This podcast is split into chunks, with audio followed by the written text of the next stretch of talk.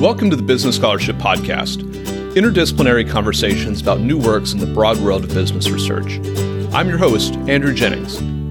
If you like what you hear today, please consider subscribing to the podcast or sharing with others who might like it too. And if you have ideas for future episodes, let me know. My email address is andrew at andrewkjennings.com, and I look forward to hearing from you.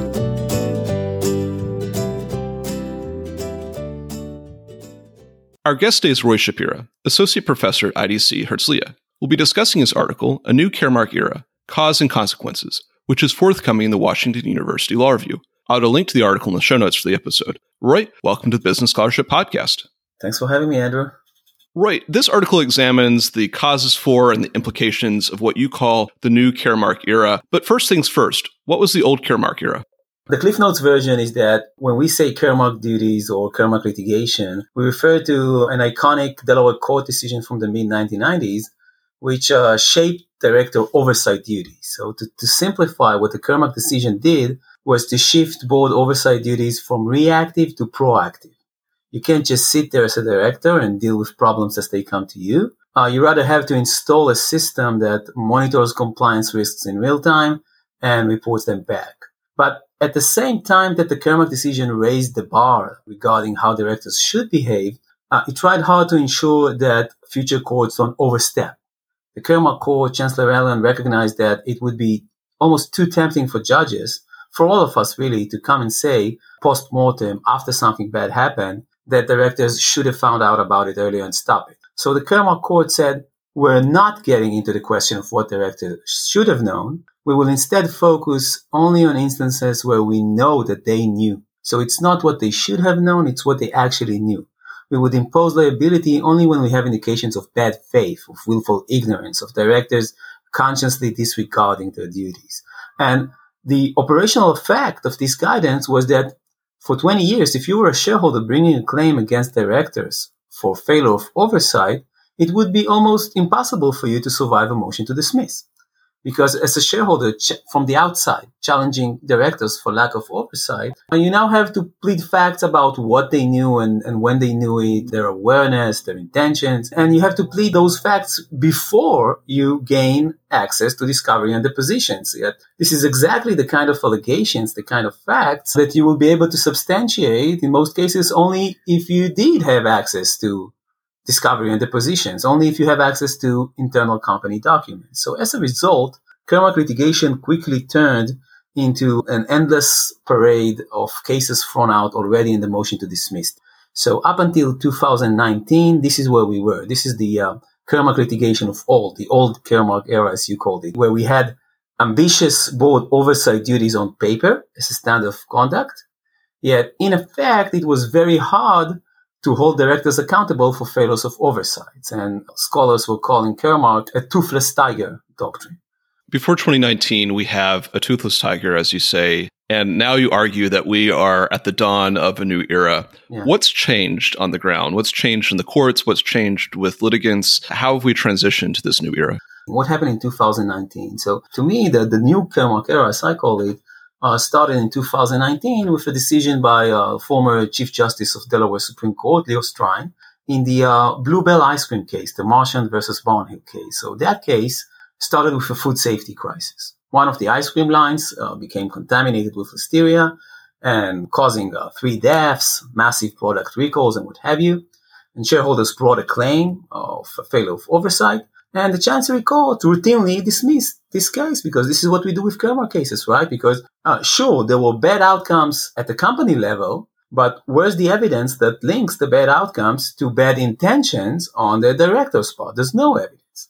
Yet when Chief Justice Strine got this case in appeal, he said, sure, there's no evidence of someone reporting to the board about food safety problems, but come to think of it, when I read the board minutes, I don't see any discussion of food safety whatsoever. And that to me, says Strine, suggests a failure of effort. You, you fail to try and keep yourself informed. You fail to ask that people report to you about food safety. And Strine there something that in retrospect would prove key to this resurgence to the new Caremark era. And that's the notion of mission critical.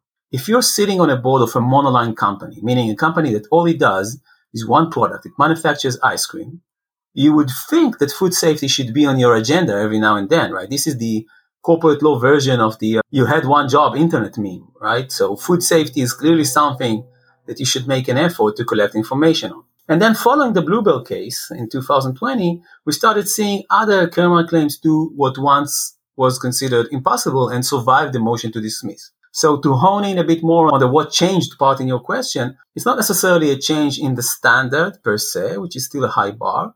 It's rather a change in Delaware court's willingness to let these failure of oversight claims proceed. And I think that this willingness is reflected in two recurring themes that I write about, or two hooks that the courts use. So first, there's the mission critical theme that we just discussed. So the courts are more willing to apply, you could call it enhanced oversight duties regarding specific compliance risks, those that touch the core of the company's business. So say that Andrew is a director at a drug company that has a single drug in the pipeline and your company's success obviously depends on the development of that drug you better make sure, you better make sure that you meet the regulatory requirements, that the company meets the regulatory requirements for developing this drug. This is mission critical compliance.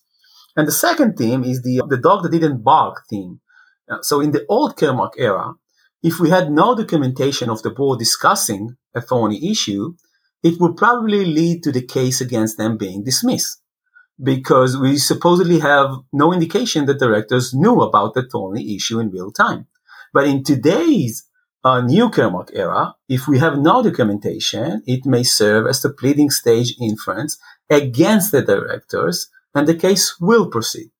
You say that Delaware judges have become more open to Caremark claims, and as a result, these cases are less commonly being thrown out on a motion to dismiss. What explanations have been offered for why Caremark cases are starting to survive those motions. Do you buy those explanations? And if not, what do you see as maybe some of the real explanations for that mm. change? For starters, we have to remember that this is a real time development. There aren't many developed theories of what explains the change. Uh, for me, that's the advantage and the disadvantage of trying to write a paper explaining changes that just happened or that are still happening. But one theory that we used to hear in early 2020, but we don't anymore, is that it's just a coincidence, right? It's just a congruence, a rare coincidence, a congruence of cases with extreme circumstances, and it isn't indicative of oversight duties going forward. But I think that by now, or sometime after the fourth successful Caremark case, it was 2020, it became clear that it's not a coincidence, right? We can strike that off. And another theory, which isn't what I highlight in my paper, but I think is a plausible theory, is that the change in Caremark litigation is Delaware court's way of reacting to broader changes in the environment that corporations operate in today. We keep hearing that. And you also had on the podcast discussions of corporate purpose and things like that. So there are increased societal demands from business corporations nowadays. And the lower courts want to make sure that corporate law plays its part. We saw this kind of theory being applied in the past. The theory of Delaware courts reacting to co-opt the potential public backlash with other corporate practices such as executive pay and what have you. What I highlight in my paper is a different explanation. So when you ask me what happened or why now, uh, my answer is basically two words. It's section 220. And section 220 is the section from Delaware's corporate law that governs shareholders' right to information from the company. Shareholders have a qualified right to inspect their company's books and records. And this right, like I said, is qualified. It has certain conditions. So in particular, you have to show proper purpose. Why do you want to investigate these documents? Do you have a credible basis that merits an investigation? And you also have to show permissible scope. You won't get access to all the company documents, only those that are necessary and essential to meet your proper purpose. Now, this section 220 or these information rights that I just mentioned they were there all the time. They're not new. What changed is that in recent years, the Delaware courts started liberalizing these requirements, both in terms of whether to grant access to internal documents and in terms of what internal documents to provide. So not just formal board materials, but also informal materials such as emails or even social media messages exchanged between board members or between them and their advice. So now active shareholders and plaintiff lawyers, or the more serious ones at least, have a very potent pre-filing investigatory tool at their hands. They can use it as pre-filing discovery. It allows them to plead with particularity facts about what the directors knew and when they knew it, which in turn helps them survive the Caremark pleading hurdle, the, the hurdle that once seemed like mission impossible. So in other words, my point is that the resurgence in director oversight duties is connected to and somewhat driven by the resurgence in shareholder rights to information from the company. We have a combination of courts' increased willingness that we talked about earlier with plaintiffs' increased capacity, increased ability to provide such indications of bad faith. And one of the reasons why I think that this trend is here to stay is that the development, that development in shareholder rights to information is not strictly a Caremark litigation. It's not strictly an oversight litigation thing. It was actually spurred by another important development elsewhere in corporate law, namely in the deal litigation. So the plot thickens. So, so that's a topic for a whole different podcast. So I won't elaborate on it now. I have a separate project on it. But in a nutshell, the idea is that decisions such as Corwin or MFW put the onus on an informed shareholder vote on the deal. And that in turn made it necessary to allow aggrieved shareholders, so to speak, to examine after the fact whether all the material information was provided to them in real time before they voted. And the courts responded to that shortly after they handed decisions such as Corwin and MFW in uh, around 2015. The lower court started handing out decisions in Section 220 cases that allow shareholders to use Section 220 more broadly to investigate failures of disclosure, to plead around the Corwin defense or to plead around an MFW defense. So we're now in 2021 in a world whereby corporate law, to a large extent, operates through Section 220. So this is a recalibrated mode of corporate law litigation. Everything is front loaded. All the important stuff happens pre-filing. And if we're back to our topic applied here, shareholders who wish to investigate failures of oversight can more easily now gain access to board communications and show one of the two. They can show either that, look, directors knew about red flags and they didn't know enough to stop the problem, or they can show that directors never even discussed the critical issue, which means that they breached their duties. Let's say that we're in a new Caremark era. Some might ask, what does that matter? If directors fell in their Caremark duties, if a plaintiff survives a motion to dismiss, directors aren't going to pay out of pocket. Is there anything to be gained from this new Caremark era? What would you say to that question? So that's a classic pushback. The pushback here is don't get too excited about more Caremark claims surviving the motion to dismiss because it's just a motion to dismiss. Come back to me when the cases are ultimately decided in favor of the plaintiffs and directors are being forced to pay for their oversight failures. And then I'll share your excitement. That's the potential objection. And I'm glad that you raised it because it gives us a chance to discuss how Delaware corporate law works more generally, how it shapes behavior, how it deters.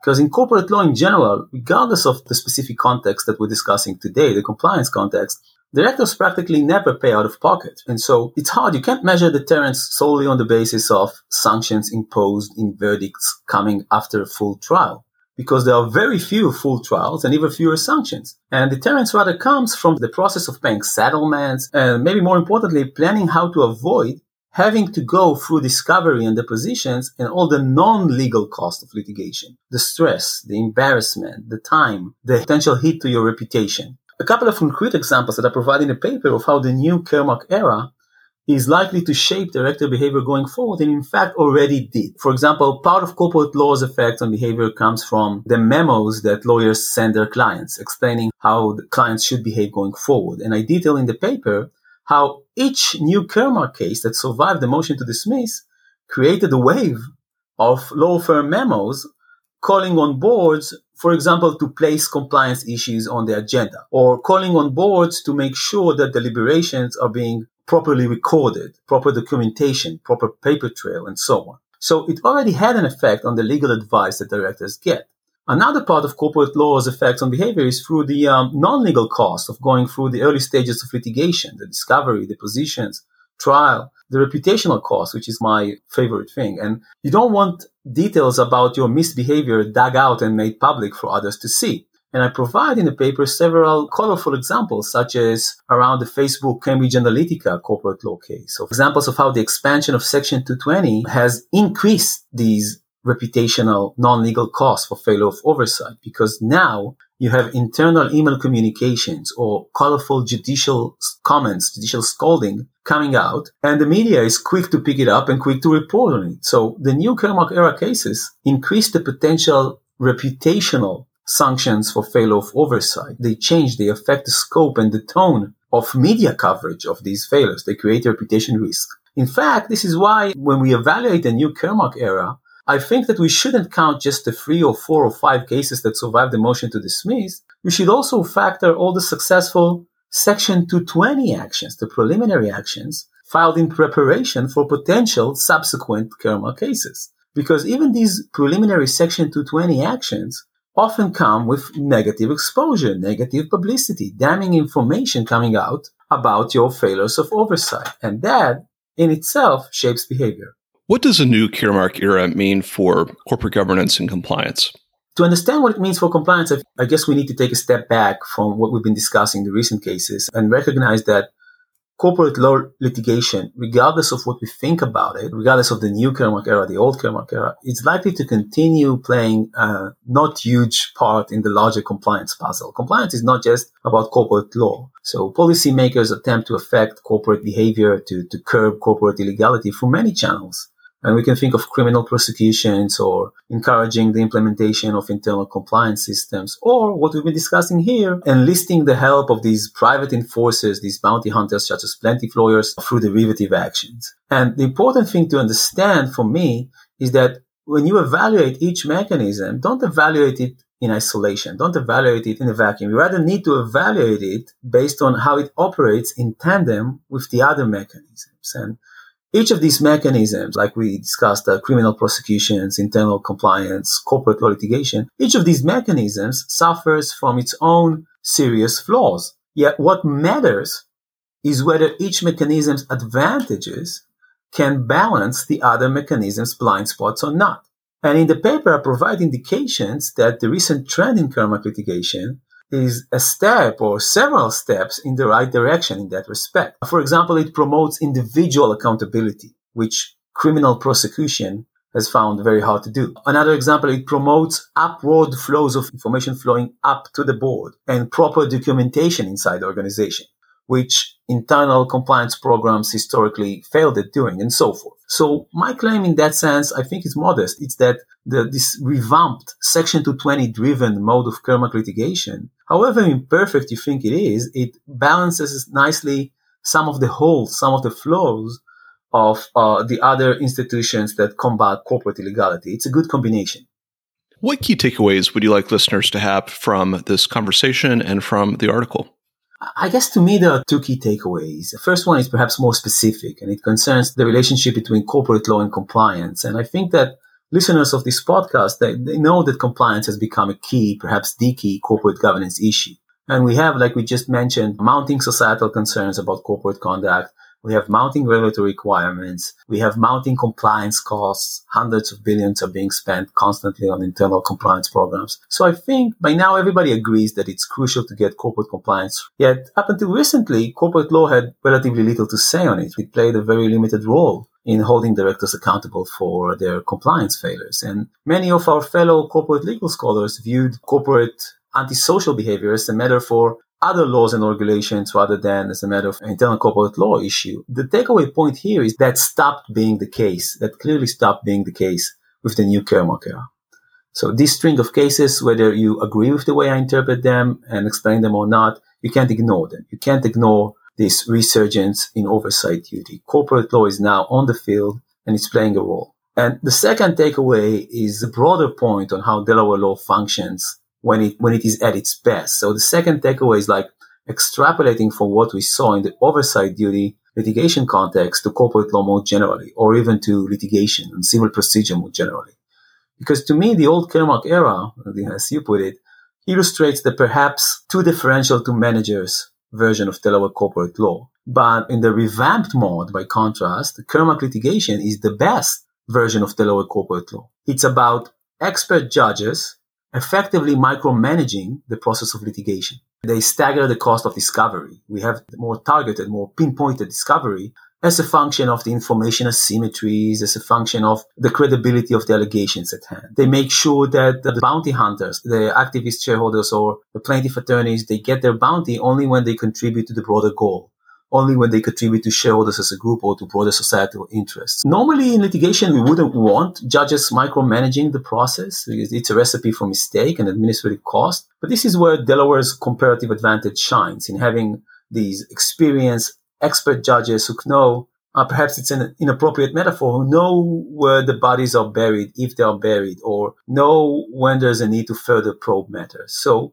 to me, they struck the right balance here. So from this vantage point, it's the right balance between deference to business decision and accountability for oversight failures. Our guest today has been Roy Shapira, Associate Professor at IDC Herzliya. We've discussed his article, A New Caremark Era Cause and Consequences, which is forthcoming in the Washington University Law Review. I'll add a link to the article in the show notes for the episode. Roy, thank you for joining the Business Scholarship Podcast. Thanks so much, Andrew. It's been a pleasure. Thank you for listening to another episode of the Business Scholarship Podcast. If you like what you heard, please consider subscribing to the podcast or leaving a rating on your favorite podcast app, or let other people know about it too. If you have suggestions for future episodes, please let me know.